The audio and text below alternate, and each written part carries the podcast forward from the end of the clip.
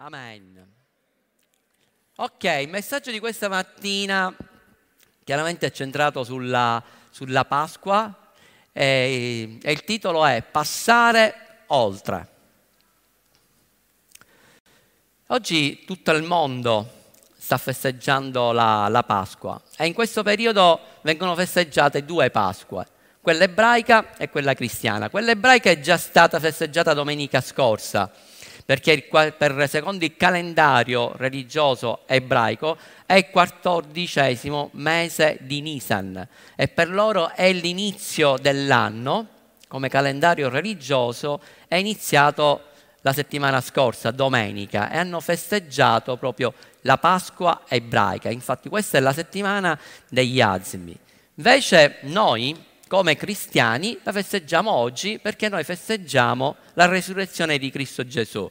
Cosa ricordano gli ebrei? Gli ebrei ricordano la liberazione dalla schiavitù, mentre noi cristiani ricordiamo che cosa? La liberazione, la liberazione dalla schiavitù del peccato e quindi anche noi festeggiamo la liberazione che da schiavi siamo diventati figli. Amen?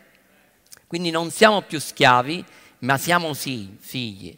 E noi festeggiamo la resurrezione oggi. Resurrezione, come è stato detto già all'inizio, che vita. Gesù è risorto.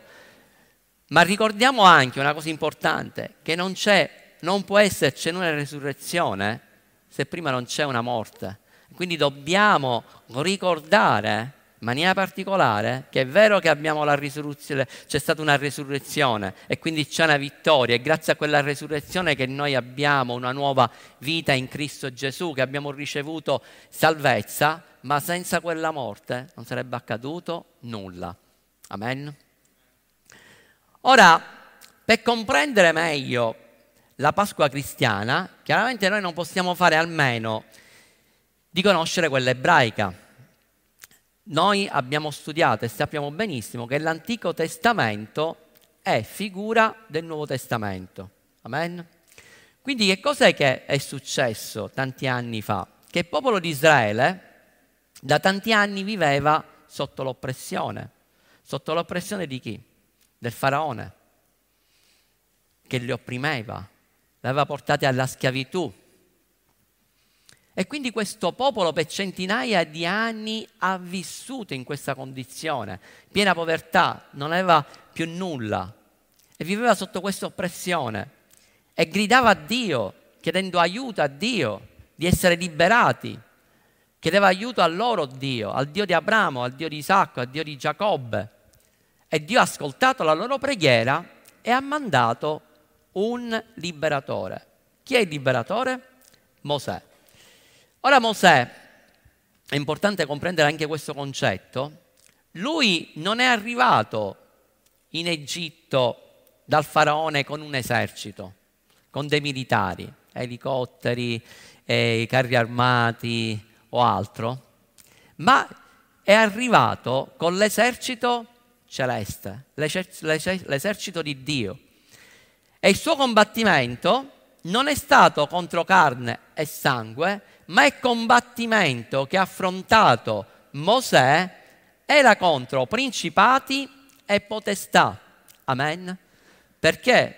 Perché c'era un giudizio, Dio ha giudicato tutti gli dei dell'Egitto. E quindi Mosè era accompagnato da segni, da segni, miracoli e prodigi. Amen. Ora, la prima volta che noi troviamo la parola Pasqua è nel, nel capitolo famoso che è in Esodo capitolo 12, dal verso 1 al verso 13. Troviamo tutta la storia, tutto l'inizio, l'istituzione della Pasqua e Dio ha dato delle istruzioni ben precise a Mosè. Oggi noi non leggeremo tutti e 13 versi perché credo che tutti conoscete questa parte della scrittura, ma se non la conoscete a casa prendetevi il libro di Esodo che si trova nella Bibbia, nell'Antico Testamento dopo Genesi, E quindi andate nel capitolo 12 e andate a vedere l'istituzione della Pasqua, dove nei primi versi, nei primi due versi dice il Signore parlò a Mosè e Aaron nel paese di Egitto dicendo questo mese sarà per voi il primo dei mesi, sarà per voi il primo dei mesi dell'anno. Dio stava parlando a Mosè e stava dando delle istruzioni ben precise, che quello doveva essere il primo dell'anno, doveva essere il mese più importante dell'anno perché loro dovevano ricordare che era un inizio, un inizio nuovo per la loro vita, per le loro famiglie, per i loro figli, un cambio totale, un cambio anche di economia che ci sarebbe stato e che loro dovevano ricordare e che quella istituzione doveva essere di generazione in generazione. Gli ha dato delle istruzioni ben precise. Dovevano loro ricordare, dice che quando ogni qualvolta, ogni anno, avrebbero festeggiato la Pasqua e i loro figli avrebbero chiesto perché tutto questo, loro dovevano raccontare tutta la storia e quella, quel ricordo doveva essere mantenuto vivo perché dovevano comprendere quello che era successo, dovevano comprendere quello che era successo quella notte, come Dio li aveva liberato in quei mesi quando Dio aveva mandato quei segni, come Dio aveva distrutto tutti gli dei dell'Egitto e loro dovevano ricordare che se si trovavano in una condizione di libertà, di agiatezza, di prosperità, di benedizione, non era per le loro opere, ma era per la grazia di Dio perché Dio aveva avuto misericordia del suo popolo e Dio li ha salvati. Per questo anche noi oggi dobbiamo ricordare, dobbiamo proprio avere in me, nella nostra mente tutto quello che Gesù ha fatto, che se oggi noi siamo liberi dal peccato, se oggi noi viviamo nella su, nell'abbondanza, se oggi noi non siamo più sotto la schiavitù dello spirito di questo mondo, sotto la schiavitù del peccato, è per la grazia di Dio, perché Cristo Gesù è morto per ciascuno di noi ed è risorto. E quindi dobbiamo ricordare bene queste cose che sono successe. Ora, quando Dio ha dato queste istruzioni a Mosè, era la vigilia della, della liberazione, dell'uscita.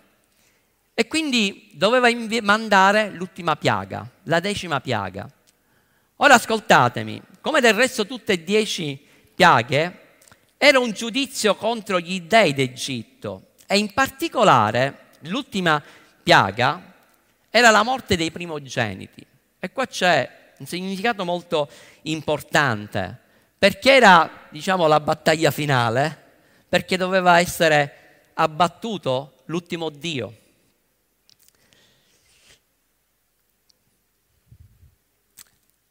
Che cosa è successo?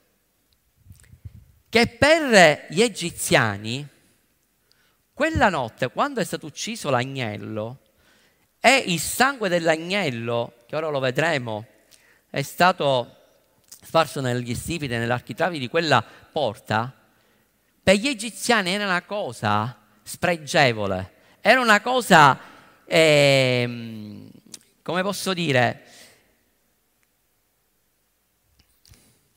qualcosa che per loro era di consacrare qualcosa che loro adoravano. Perché? Il montone era un animale sacro al dio Ra. Il dio Ra era il dio principale degli egiziani, era il dio sole. Quindi per loro il, l'agnello, o chiamato il montone, era qualcosa di importante, un simbolo importante. Quindi quando gli ebrei hanno preso quel sangue e l'hanno sparso sugli stipiti, sull'architrave, per loro è stato qualcosa di, cioè, di umiliante. E sapete ancora un'altra cosa umiliante? È stato il fatto che sono morti anche non soltanto gli uomini, i primogeniti uomini, ma sono morti anche i primogeniti degli animali e tra questi animali c'era c'erano anche i tori.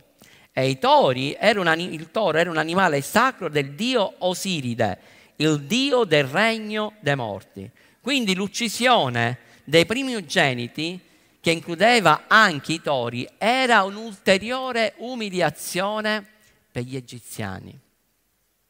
Sapete che anche il faraone era chiamato un dio. Lui era venerato come il figlio del, del dio Ra.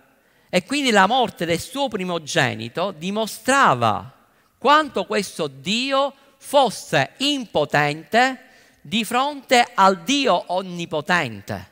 È stato umiliato, è stato distrutto totalmente. Ascoltatemi, l'Antico Testamento è figura del Nuovo Testamento, quindi sto spiegando un po' quello che poi è successo nel Nuovo Testamento. Ora andiamo a vedere qualcosa di, di importante. Che significa Pasqua? Penso che lo sapete tutti, no? Dall'ebraico è Pesach, dal greco è Pasqua, che significa passaggio, significa anche saltare. E sapete, cercando nelle parole originali, ma non entreremo nel tema questa mattina, significa anche zoppicare. E non so cosa, chi vi viene in mente, quale personaggio vi viene in mente che zoppicava, Giacobbe, ma questo ne parleremo un'altra volta. E quindi vediamo che la Pasqua rappresenta la liberazione del popolo ebraico. Quindi voglio chiamare una famiglia che può venire qua davanti. Chi c'è? Penso che già sono pronti. Venite qua davanti che facciamo questa rappresentazione. Che cosa doveva fare? Cosa, quali erano le istruzioni che Dio aveva dato al popolo di Israele? Che ogni famiglia doveva riunirsi nella propria casa. Dovevano essere attorno a un tavolo, dovevano uccidere un agnello e questo agnello doveva essere anche un agnello che doveva essere preparato 14 giorni prima del sacrificio e doveva essere tenuto sotto osservazione per quattro giorni. Doveva essere un agnello di un anno, doveva essere perfetto, senza nessun difetto. Lo devono uccidere e lo devono uccidere nella prima parte della sera, intorno alle 15. Voi dovete sapere che gli ebrei hanno due sere. La prima sera inizia da mezzogiorno, verso poi contra mezzogiorno e le ore 15, e poi c'è la seconda sera che è alle 18, che sarebbe la nostra mezzanotte. Per noi il nuovo giorno inizia a mezzanotte e un secondo. Per loro il nuovo giorno, per questo a volte i giorni non coincidono con quelli nostri, il loro giorno per gli ebrei inizia dopo le 18.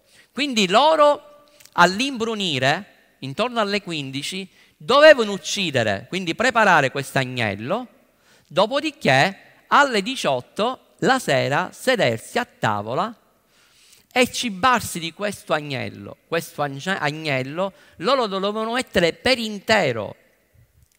Sulla brace doveva essere arrostito tutto, non ci doveva essere nulla che non doveva essere cucinato e lo dovevano mangiare tutto per intero. È una cosa importante che nessun osso di questo agnello doveva essere rotto. Quindi questa famiglia si riuniva, si è riunita quella sera ed era una sera tremenda perché doveva passare l'angelo della morte. E una cosa importante che doveva fare il capofamiglia, cos'era?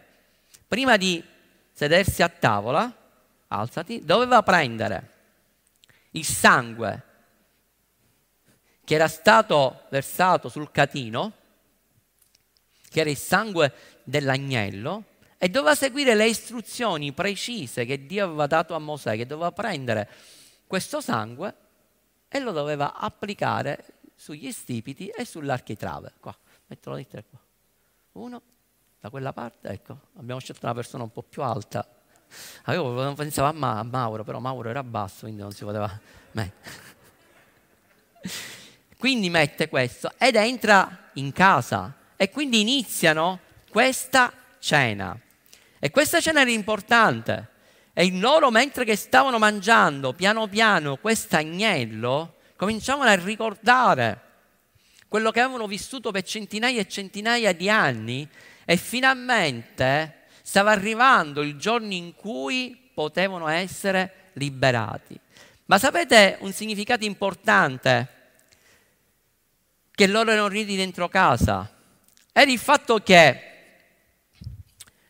loro dovevano stare insieme a casa e Dio aveva dato un'istruzione. L'istruzione qual era? Un comando preciso, che non dovevano uscire da casa. Nessuno doveva uscire da casa per prima che passasse l'angelo della morte. La domanda è, ma se un ebreo usciva fuori casa e si metteva a parlare con un egiziano e passava l'angelo della morte, sempre Dio, non avrebbe riconosciuto che quello era un ebreo e quindi lo poteva risparmiare, sì o no? Sì. Dio lo avrebbe riconosciuto. Non è che Dio non avrebbe riconosciuto l'angelo dell'Eterno, non avrebbe riconosciuto che quello era un ebreo o quell'altro era un egiziano. Ma Dio voleva dare un significato importante e il significato importante era che loro dovevano rimanere dentro quella casa perché dovevano fare compiere un'azione e l'azione era quella di applicare il sangue di Cristo Gesù e rimanere dentro la loro casa. Perché nel momento in cui passava l'angelo dell'Eterno, l'angelo dell'Eterno, nel momento in cui passava da, dalle case, vedeva che in quella famiglia, soprattutto il capo famiglia, aveva preso una decisione e la decisione era quella di applicare il sangue di Cristo Gesù e quindi riconoscere l'agnello, l'angelo della morte sarebbe passato oltre. Quindi tutto dipendeva, Dio aveva dato delle istruzioni, ma se non c'era quell'azione fino a quando il sangue, ascoltatemi, rimaneva e c'era potenza in quel sangue, rimaneva sul catino, non aveva nessun effetto. L'effetto l'aveva quando il capo famiglia prendeva quel sangue e lo metteva sulla porta. Amen. Vi ricordate cosa ho detto qualche domenica fa? La parola di Dio è vivente, ma quando è che diventa efficace? Diventa efficace quando è accordata con la nostra bocca. Quindi Dio dà delle istruzioni precise, ma poi dipende dall'azione che compie il capo famiglia. E sapete, qua c'è un'immagine importante perché qua sta parlando di famiglia, Dio stava riportando di nuovo l'altare dentro la casa. Stava iniziando il risveglio all'interno di una famiglia. Dio stava insegnando l'importanza alla figura dell'agnello e la figura dell'agnello era la figura di Cristo Gesù. Dio stava insegnando quanto era importante avere l'agnello dentro casa, perché quando l'agnello è nella tua casa, nessuna malattia può entrare, nessun fallimento può entrare, Nessuno demone di distruttore, nessun angelo distruttore può entrare nella tua casa perché l'agnello è dentro la tua famiglia. Amen. Per questo è importante dare un significato, per questo è importante per i capi famiglia, ricordare dentro la propria casa, quando si è riuniti, proprio in una giornata anche come questa di Pasqua, che magari molti pensano soltanto ad arrostire, a fare grandi mangiate, è importante invece quando si è seduti a tavola ricordare il sacrificio di Cristo Gesù, ricordare l'importanza di avere l'agnello che è Cristo Gesù dentro la propria famiglia, perché è l'agnello che ti protegge. Amen. Il nemico in questi ultimi anni, in quest'ultimo anno, dal 2020 al 2021, ha costretto le famiglie a rimanere dentro casa, ma è proprio là che abbiamo riscoperto, le persone, le famiglie cristiane hanno riscoperto l'importanza di stare insieme, che era quello che si era perso nel passato, presi da troppe cose da fare, dalle nostre occupazioni, non ci siamo occupati invece della cosa più importante, era quello di stare nel, con la famiglia e soprattutto l'importanza dell'agnello. Quindi lui doveva prendere questo sangue e come è scritto in Esodo 12, verso 13, dice che il sangue sarà un segno per voi sulle case dove siete. Quando io vedrò il sangue, passerò oltre e non vi sarà, ascoltami, segna questa parte della scrittura, perché dice non vi sarà piaga su di voi per distruggervi quando colpirò l'Egitto. Il giudizio non era contro il popolo di Israele, il giudizio era contro tutti gli dei degli egiziani. Era arrivato un tempo di riscatto, era arrivato il tempo della vittoria, era arrivato il tempo che il faraone doveva pagare il prezzo di quello che lui aveva compiuto. Perché sono morti i primogeniti. Cos'è che aveva fatto il faraone quando è nato Mosè? Ha fatto uccidere i primogeniti, vi ricordate? L'unico che fra questi primogeniti che non era morto è stato proprio Mosè. Sapete perché? Perché in Mosè c'era un proposito e Mosè non poteva morire in quel tempo e Dio l'aveva ripreso e preservato. Gli ha salvato la vita perché c'era uno scopo, c'era un proposito nella vita di Mosè che doveva portare a compimento. I primogeniti degli egiziani sono morti, anche gli animali questa è la vendetta di Dio. E stamattina una parola per te. Non cercare vendetta, non cercare la tua giustizia, non farti giustizia da solo. Sappi una cosa, che nel regno dei cieli c'è il giusto giudice, che se tu ti rivolgi a lui nel tribunale dei cieli, sarà lui stesso che ti farà giustizia. Amen. Io stamattina in questa settimana ho ascoltato una testimonianza potente, meravigliosa di Pietro gli hanno fatto una, una causa contro di lui, un'ingiustizia, ha subito un'ingiustizia. E Dio gli ha fatto, noi abbiamo riportato questa causa al Tribunale dei Cieli.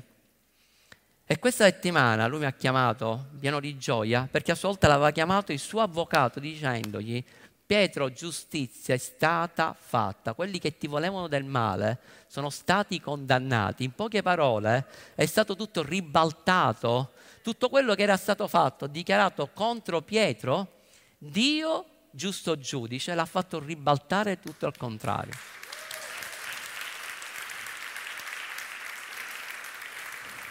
E sapete, questo vale per tante altre cose.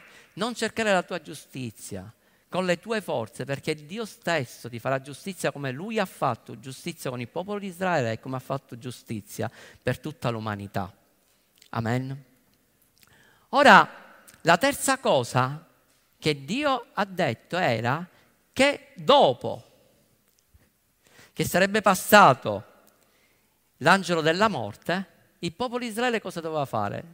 Dice, gli uomini prima quando si dovevano sedere a tavola dovevano avere i lombi cinti e questo significa armatura, quindi dovevano essere già preparati, pronti con le scarpe ai piedi, pronti per iniziare un lungo viaggio. E il lungo viaggio è iniziato che loro, dopo quella sera, sono usciti dalla casa, uscite dalla casa, perché da quel momento in poi c'era un nuovo, uscite da qua proprio, da questa parte di qua, c'era un nuovo passaggio, era un nuovo inizio dalla vecchia vita, dalla vita di schiavitù, dalla vita che erano sempre stati oppressi, denudati, non avevano più nulla, finalmente loro potevano andare oltre e avevano una vita nuova, iniziava un nuovo cammino. Amen. Facciamo un applauso al Signore nostro Dio. Una volta che loro sono usciti, sono successe tre cose fondamentali. Il primo obiettivo, anzi chiamiamoli tre obiettivi. Scrivi il primo, avevano finalmente un'identità. Prima della venuta del Salvatore, loro non avevano nessuna identità, erano schiavi, non avevano niente, non avevano proprietà, non avevano nessun diritto. Loro lavoravano dalla mattina alla sera, ma per chi stavano lavorando? Per chi stavano costruendo? Perché costruivano delle cose incredibili. Hanno costruito delle statue, piramidi, hanno fatto delle, delle opere incredibili, proprio gli ebrei come schiavi. Ma era per loro o stavano lavorando per il faraone? Stavano lavorando per il faraone. Sapete, questa è anche la figura di coloro che non conoscono Cristo, Gesù, di coloro che si affaticano, di coloro che lavorano tanto, sudano tanto, ma stanno lavorando per lo spirito di questo mondo, per il faraone. E così era la loro condizione, ma, e non avevano nessuna identità.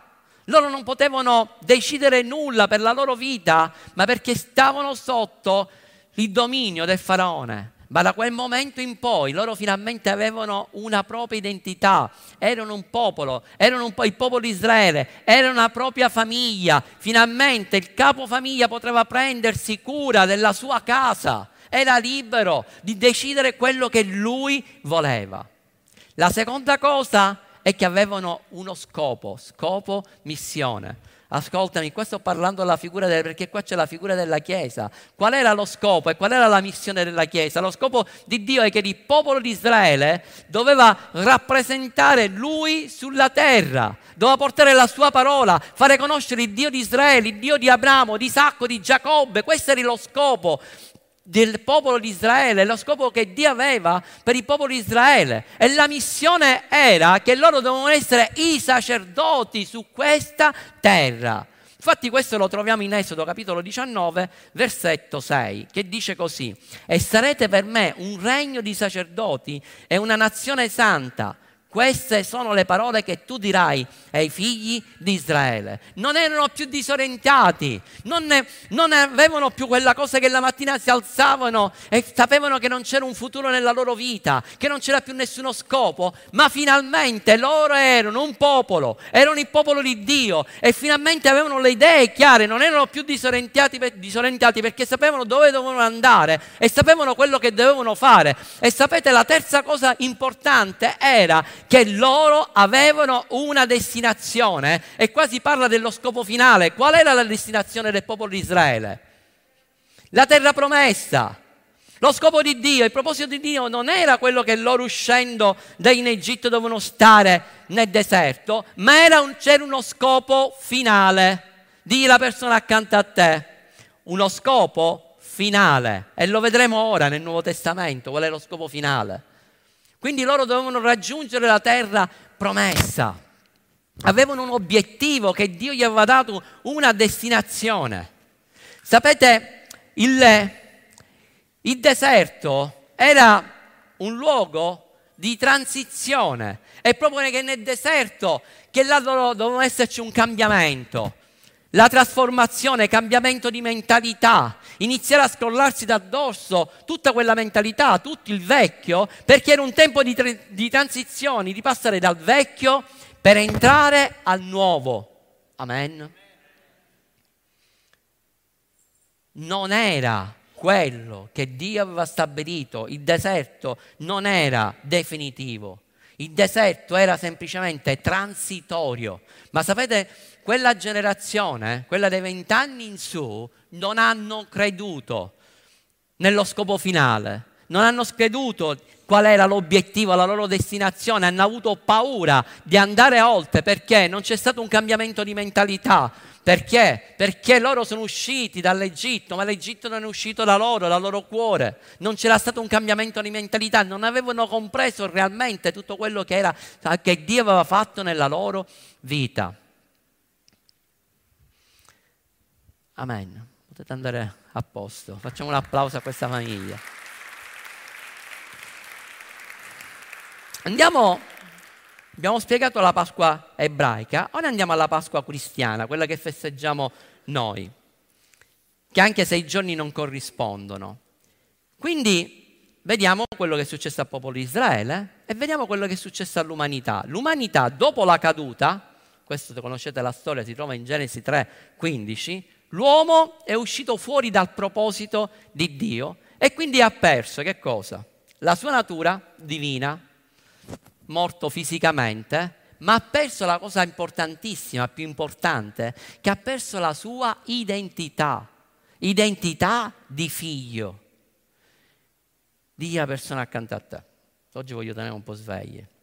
Adamo ed Eva avevano perso l'identità di figli. Loro erano usciti fuori da proposito, divenendo cosa? Schiavi, schiavi del peccato, sotto la schiavitù del faraone. Chi è il faraone? Il principe di questo mondo. Ora, farvi comprendere meglio la condizione dell'umanità senza Cristo, la troviamo in Isaia 53, versetto 6, che dice così, questa è la condizione dell'uomo dopo la caduta. Dice, noi tutti eravamo come pecore erranti, ognuno di noi seguiva la propria via. E voglio leggervi due versioni, una versione inglese che ci siamo, dice così, ok, ci siamo allontanati tutti come pecore senza pastore, dispersi dal nostro impegno, senza scopo, perché quando tu non hai scopo, non hai una destinazione, sei errante, non sai dove, dove devi andare. E dalle nostre infinite attività. Cioè siamo stati occupati senza Dio dalle nostre attività, da quello che noi pensavamo di fare, dai nostri scopi, dai nostri obiettivi, che non ci ha portato a nulla. E un'altra versione, quella message, dice così, siamo tutti come pecore che si sono allontanate e si sono perse. Abbiamo fatto le nostre cose a modo nostro. Per questo l'uomo è sempre infelice senza Dio, perché l'uomo cerca di trovare la propria felicità riempiendo di tutto quello che lo spirito di questo mondo gli offre, ma che non gli dà la vera gioia, non gli dà la vera felicità e si sforza sempre perché è alla ricerca di qualcosa che possa appagare i suoi desideri, che possa riempire quel vuoto che c'è dentro, ma quel vuoto che c'è dentro l'uomo, l'unico che lo può riempire è l'amore di Dio. Quindi abbiamo visto la condizione dell'uomo dopo la caduta e come il popolo di Israele l'umanità ha avuto bisogno di un liberatore. Mosè, Nuovo Testamento, Cristo Gesù.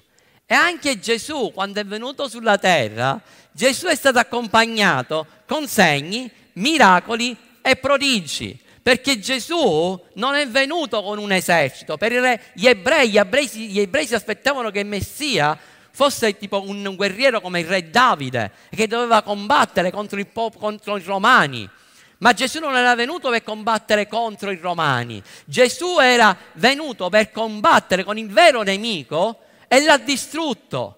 Perché come è scritto in Efesini, capitolo 6, dice il nostro combattimento non è contro principati e potestà, anzi, non è contro carne e sangue, ma contro principati e potestà. E lui li ha distrutti. Gesù è venuto perché Gesù era l'agnello perfetto. Guardate cosa è scritto in Giovanni capitolo 1, 29. Il giorno seguente, questo è Giovanni Battista quando stava battezzando, dice Giovanni vide Gesù che veniva verso di lui e disse, ecco l'agnello di Dio che toglie il peccato del mondo. La versione inglese dice, la mattina, dopo questa versione, Giovanni vede Gesù che viene verso di lui e con impaziente stupore grida, guarda, quest'uomo è più di quello che sembra, è l'agnello mandato da Dio, il sacrificio per cancellare i peccati del mondo. Quando Gesù l'ha visto, quando Giovanni ha visto a Gesù, dice questo è più di quello che sembra. Voi lo vedete come un semplice uomo, ma lui è l'agnello, l'agnello che è stato preparato prima della fondazione del mondo e oggi c'è qualcosa di nuovo, oggi inizia qualcosa di diverso di quello che è successo fino adesso, perché fino a quel momento, prima, la, prima della venuta di Gesù, venivano sacrificati gli animali e gli, i peccati venivano coperti, non venivano cancellati.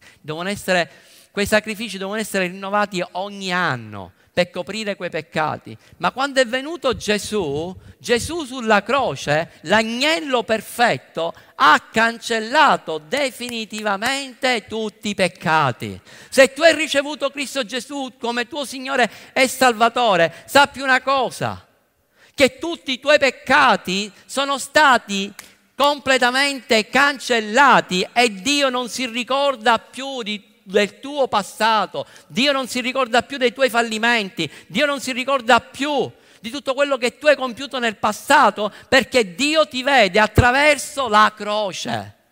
Dio ti vede attraverso il sacrificio di suo figlio, attraverso il filtro del suo sangue. E forse ci sarà qualcuno che ti ricorderà il tuo passato, forse sarà il tuo coniuge, che spesso quando si litiga ti ricorda le cose tue del passato, dei tuoi difetti, o di qualche altro, o dei tuoi nemici, ah ma tu eri così, tu eri così, ma tu sappi una cosa che Dio non si ricorda per come eri nel passato, Dio ti vede per come sei nel presente, che sei lavato e purificato con il sangue di Cristo Gesù e che sei una nuova creatura in Lui. Gesù come ha fatto Mosè, Gesù ha spogliato principati e potestà e dice la Bibbia che ne ha reso un pubblico spettacolo. Vi ricordate, l'abbiamo parlato diverse volte, cosa hanno fatto gli ebrei quando sono usciti dall'Egitto, hanno spogliato gli egiziani, si sono fatti dare tutte le cose d'oro che loro avevano, ma non soltanto le cose d'oro, pure i vestiti, tutto quello che loro avevano, hanno spogliato gli egiziani e loro sono stati ripagati di tutto il lavoro che avevano compiuto in tutti gli anni precedenti. C'è stata una restituzione c'è stata una giustizia divina che tutto quello che il nemico gli aveva derubato, Dio gliel'ha fatto restituire. E così è per la tua vita, tutto quello che, tu, che il nemico ti ha derubato, attraverso Cristo Gesù ti verrà restituito e ti verrà restituito non per quanto tu hai perso, ma ti verrà restituito quattro volte tanto. Ma anzi io non dico soltanto quattro volte tanto, io stamattina ti dichiaro, decreto e profetizzo che ti verrà restituito cento volte tanto tutto quello che tuo nemico ti ha derubato.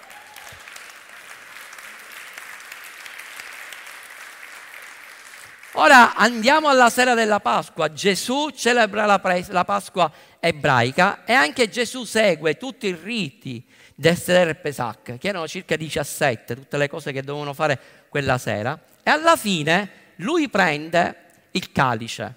C'era un calice, sapete, qua ne abbiamo messo tre, ma ce n'erano quattro, e c'era un calice che era sempre capovolto, che era il calice in attesa del Messia. E nell'ultima cena Gesù prese il terzo calice, che è il calice della redenzione, e in quelle, lo leggiamo in 1 Corinzi capitolo 11, versetto 25, che dice così, parimenti, dopo aver cenato, prese anche il calice dicendo, questo calice è il nuovo kainos, patto nel mio sangue, fate questo ogni volta che ne bevete, in memoria di me. Gesù in quel momento stava annunziando un nuovo passaggio. Il passaggio che lui stava annunciando era dall'antico al nuovo patto. Quando la parola nuovo dal greco è kainos, che significa qualcosa di nuovo, qualcosa di reso migliore. In quel momento Gesù non stava annullando l'antico patto che aveva fatto con Abramo, ma lui lo stava rinnovando rendendolo migliore, perché nel patto di Abramo c'era un sangue dell'uomo, è il sangue dell'animale. Nel patto nuovo invece Gesù stava dicendo questo è il mio sangue perché da quel momento il patto era fatto col sangue d'uomo, Cristo Gesù uomo, e il patto di Dio perché Gesù aveva una natura divina. Amen. E quindi si entra in un tempo nuovo e Gesù annuncia proprio questo passaggio che è una transizione dall'antico, si passa al nuovo, non ci sono più leggi, non ci sono più riti, da quel momento in poi vivi sotto la sua grazia. Alleluia. Ora, anche in questo caso, l'agnello perfetto, che è l'agnello di Dio, che è Cristo Gesù, viene sacrificato per intero sulla croce. E dice la scrittura che nel momento in cui Gesù ha deciso, ascoltami, Gesù non è stato ucciso, Gesù ha deciso di morire, perché dice che lui ha dato il suo spirito al Padre, lui ha vinto la morte, lui ha deciso quando doveva morire. Non sono stati gli uomini che l'hanno deciso, era stato tutto deciso fin dalla fondazione del mondo. E quando dice che lui rese lo spirito in quel momento, lui morì, sapete cosa è successo? Che siccome c'era, avevano fretta, perché erano già le 15 e alle 18 iniziava la Pasqua. E quindi la premura qual era? Che non, gli ebrei non, dovevano, potevano fare più nulla dopo le 18 quindi avevano premura che dovevano prendere quei corpi e li dovevano portarli subito nella tomba.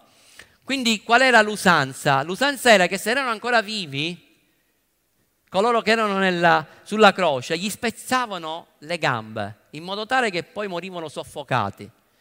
E quindi dice la scrittura in Giovanni 19:30, dice che dopo che Gesù rese lo spirito, Nel verso 32, leggiamo il verso soltanto 32, dice i soldati dunque vennero a spezzare le gambe al primo e poi anche all'altro che era crocifisso con lui, ma arrivati da Gesù, a Gesù come videro che era già morto non gli spezzarono le gambe. Wow, figura dell'agnello perfetto, figura di quello che era successo nell'Antico Testamento perché era arrivato l'agnello perfetto che era stato immolato. E Gesù proprio in quel momento, lui alle ore 15 è stato messo su quell'altare. Mi metti per favore la, la foto? Alle ore 15, se mi mettete la foto per favore, spegnete la luce. Alle ore 15 Gesù morì sulla croce. Questo è l'agnello perfetto che, era stato, che è stato sacrificato sull'altare della croce. E proprio in quel preciso momento, in quella stessa ora, alle ore 15, veniva sacrificato l'agnello. Ed entra il sacerdote.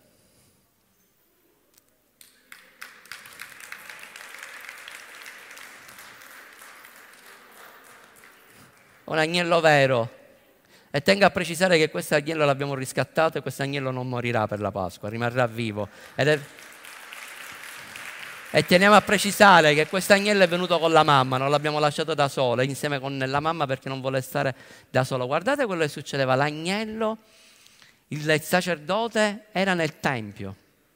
E mentre lui era nel Tempio, proprio in quel preciso istante, dice la scrittura che iniziò a farsi buio. Iniziò a farsi buio, già iniziando a mezzogiorno iniziò a fare buio, iniziò un terremoto. Immaginate proprio in quel momento, mentre i sacerdoti stavano per uccidere quell'agnello, a un certo punto si fa buio, a un certo punto arriva quel terremoto e loro non potevano uccidere più quell'agnello, quell'agnello doveva essere messo qua sulla, sull'altare e questo agnello doveva essere ucciso. Volete che questo sacerdote uccida questo agnello? Sì o no? Sì o no? Vi rendete conto la pietà che noi abbiamo di un piccolo animale, di un agnello? Vi rendete conto che quegli uomini irreligiosi non hanno avuto pietà? No, non ti uccidiamo, stai tranquillo. Tu, a te ti abbiamo salvato, tu sei stato graziato.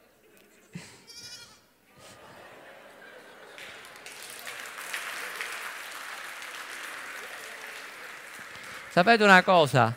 Mentre lui stava per essere ucciso, sapete l'agnello rappresentava noi, perché venivano sacrificati su quell'altare per i nostri peccati, su quell'altare ci doveva essere l'uomo e quindi invece di esserci l'uomo, a posto dell'uomo veniva sacrificato un animale per coprire i peccati.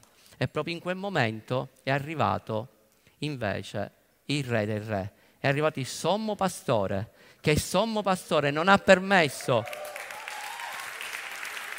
non ha permesso che morisse. Non ha permesso che morisse un agnello e quell'agnello rappresentava noi, ma lui è morto sulla croce e ha detto dammi l'agnello e dammi anche il pugnale, perché da questo momento in poi non ci saranno più sacrifici di animali, perché da questo momento in poi io sono morto su quella croce e tutti i peccati sono stati coperti.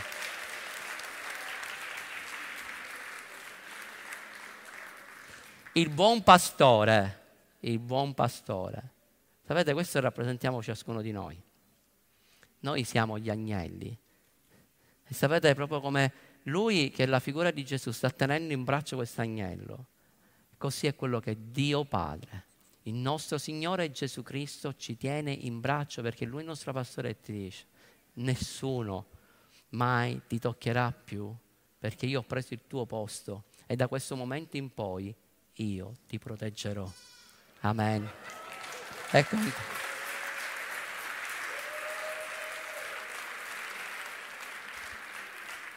Amen. Potete andare. Facciamo un applauso ai ragazzi. Penso che forse oggi farò andare la mangiata sottosopra a qualcuno che si era preparato l'agnello. Io non l'ho preparato l'agnello questa oggi. Perché quando ieri pensavo a questa storia ho detto no, oggi non lo voglio mangiare. Gesù è risorto.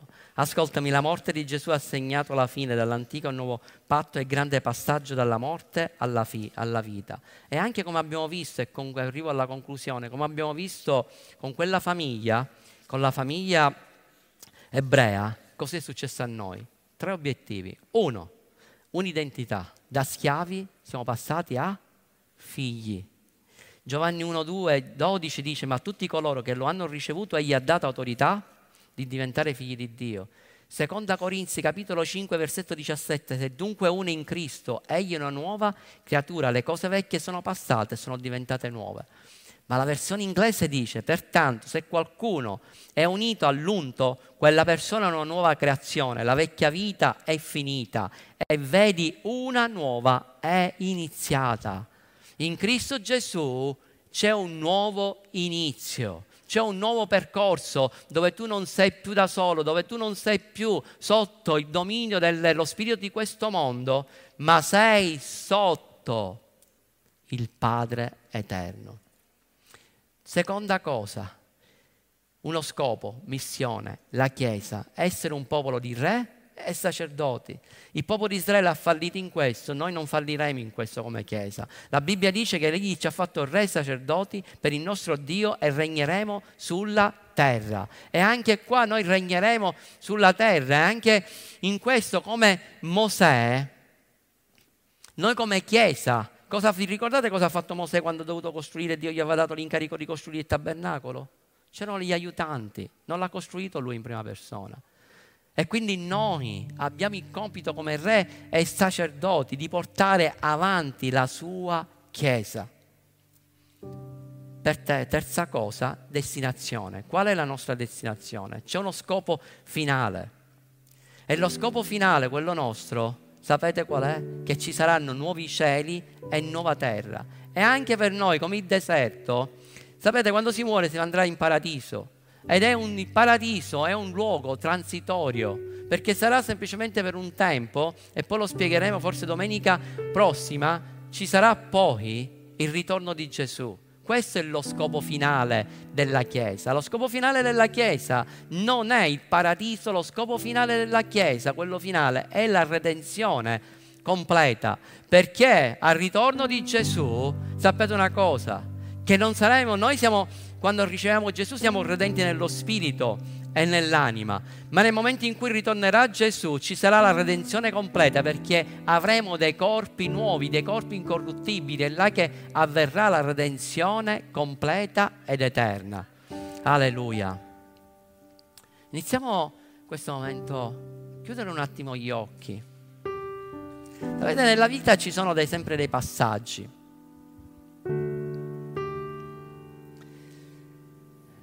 dove Dio ci dà la possibilità di andare oltre, ma dipende da noi fare il primo passo. Abramo fu chiamato da Dio per andare in una terra straniera.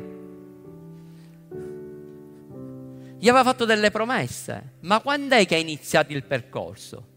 Quando Abramo prese una decisione e decise di andare oltre, di uscire fuori dal suo parentato, da uscire fuori dalla sua nazione, da uscire fuori dalle sue abitudini, da uscire fuori dalle sue tradizioni e andare in un posto nuovo, iniziare un nuovo cammino. La stessa cosa, il popolo di Israele, le famiglie applicarono il sangue di Cristo Gesù, ma dovevano da quel momento in poi, dalla loro decisione, dalle decisioni del capofamiglia che iniziava il nuovo, nel momento in cui lui applicava quel sangue sull'agnello. E così anche per il perdono dei nostri peccati. Dio ti ha dato tutto quello che a noi poteva servire. Gesù ha offerto se stesso, Gesù ha versato il suo sangue. Ma quando è che quel sangue diventa efficace? Nel momento in cui noi l'applichiamo nella nostra vita, noi riceviamo completamente il perdono, ma dipende dalla nostra decisione. Sapete quando il popolo di Israele arrivò davanti la terra promessa? C'era un fiume che loro dovevano attraversare ed era il Giordano. E anche in quel caso, attraverso Giosuè, Dio gli aveva dato delle istruzioni che quel fiume si sarebbe aperto. Ma quando è che il fiume si sarebbe aperto? nel momento in cui la pianta dei piedi dei sacerdoti si sarebbe posata sopra, doveva essere compiuta una azione. Fino a quando loro, i sacerdoti, non mettevano la pianta del piede su quel fiume, il fiume non si sarebbe aperto. Quando Gesù disse ai suoi discepoli andiamo dall'altra riva, loro neanche volevano andare oltre. Loro volevano rimanere in quel luogo perché stavano bene, avevano mangiato i pani, i pesci, si trovavano bene in quel posto, avevano trovato la loro comodità. Ma Gesù gli ha detto dobbiamo andare oltre perché c'è qualcosa di nuovo che ci sta aspettando. E quando è che è iniziata quella cosa nuova? Quando loro entrarono su quella barca, affrontarono la tempesta e andarono all'altra riva e ci fu qualcosa di nuovo. Gesù tutto quello che doveva fare l'ha fatto. Nel frattempo potete alzarvi.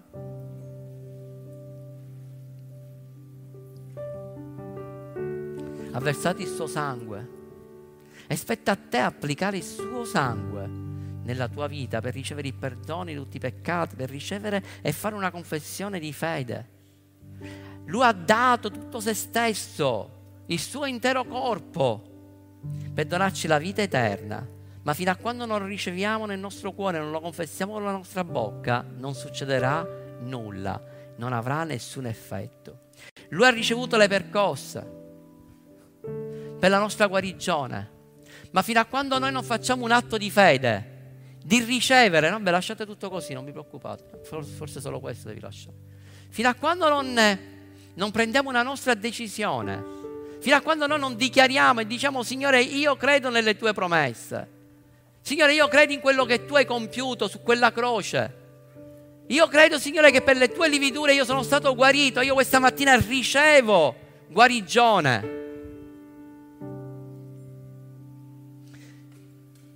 l'agnello perfetto è stato immolato su quella croce per donarci la salvezza e donarci un nuovo inizio, una vita nuova. E io voglio chiedere a tutte quelle persone che si trovano qui questa mattina per la prima volta e anche coloro che ci seguono online.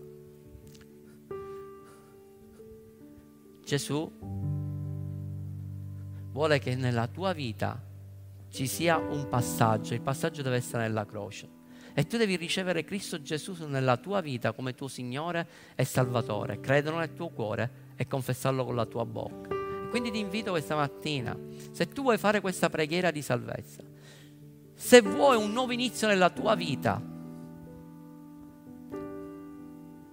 e vuoi riceverlo nel, nel tuo cuore affinché diventi un figlio di Dio, mentre tutti gli occhi sono chiusi, alza la tua mano. Chi è che vuole fare la preghiera di salvezza? Io voglio pregare per te, alza la tua mano dal posto in cui ti trovi. Alleluia. Dio ti benedica. Io adesso ti suggerirò queste parole e se tu li ripeterai con tutto il tuo cuore, riceverai il miracolo della nuova nascita. Anche voi che ci state seguendo da casa, fate insieme a noi questa preghiera, ripetete queste parole. Signore Gesù, io questa mattina Credo che tu sei morto sulla croce e che sei risuscitato per darmi la tua giustizia. Io questa mattina ti ricevo nel mio cuore e confesso con la tua bocca che tu sei il mio unico Signore e il mio unico Salvatore e ricevo la salvezza. E questa mattina dichiaro che le cose vecchie sono passate e che adesso è tutto nuovo, perché c'è un nuovo inizio, perché non sono più come una pecora smarrita, ma da questa mattina ho un'identità e la mia identità è che sono un figlio di Dio. Grazie Gesù perché mi hai salvato. Amen.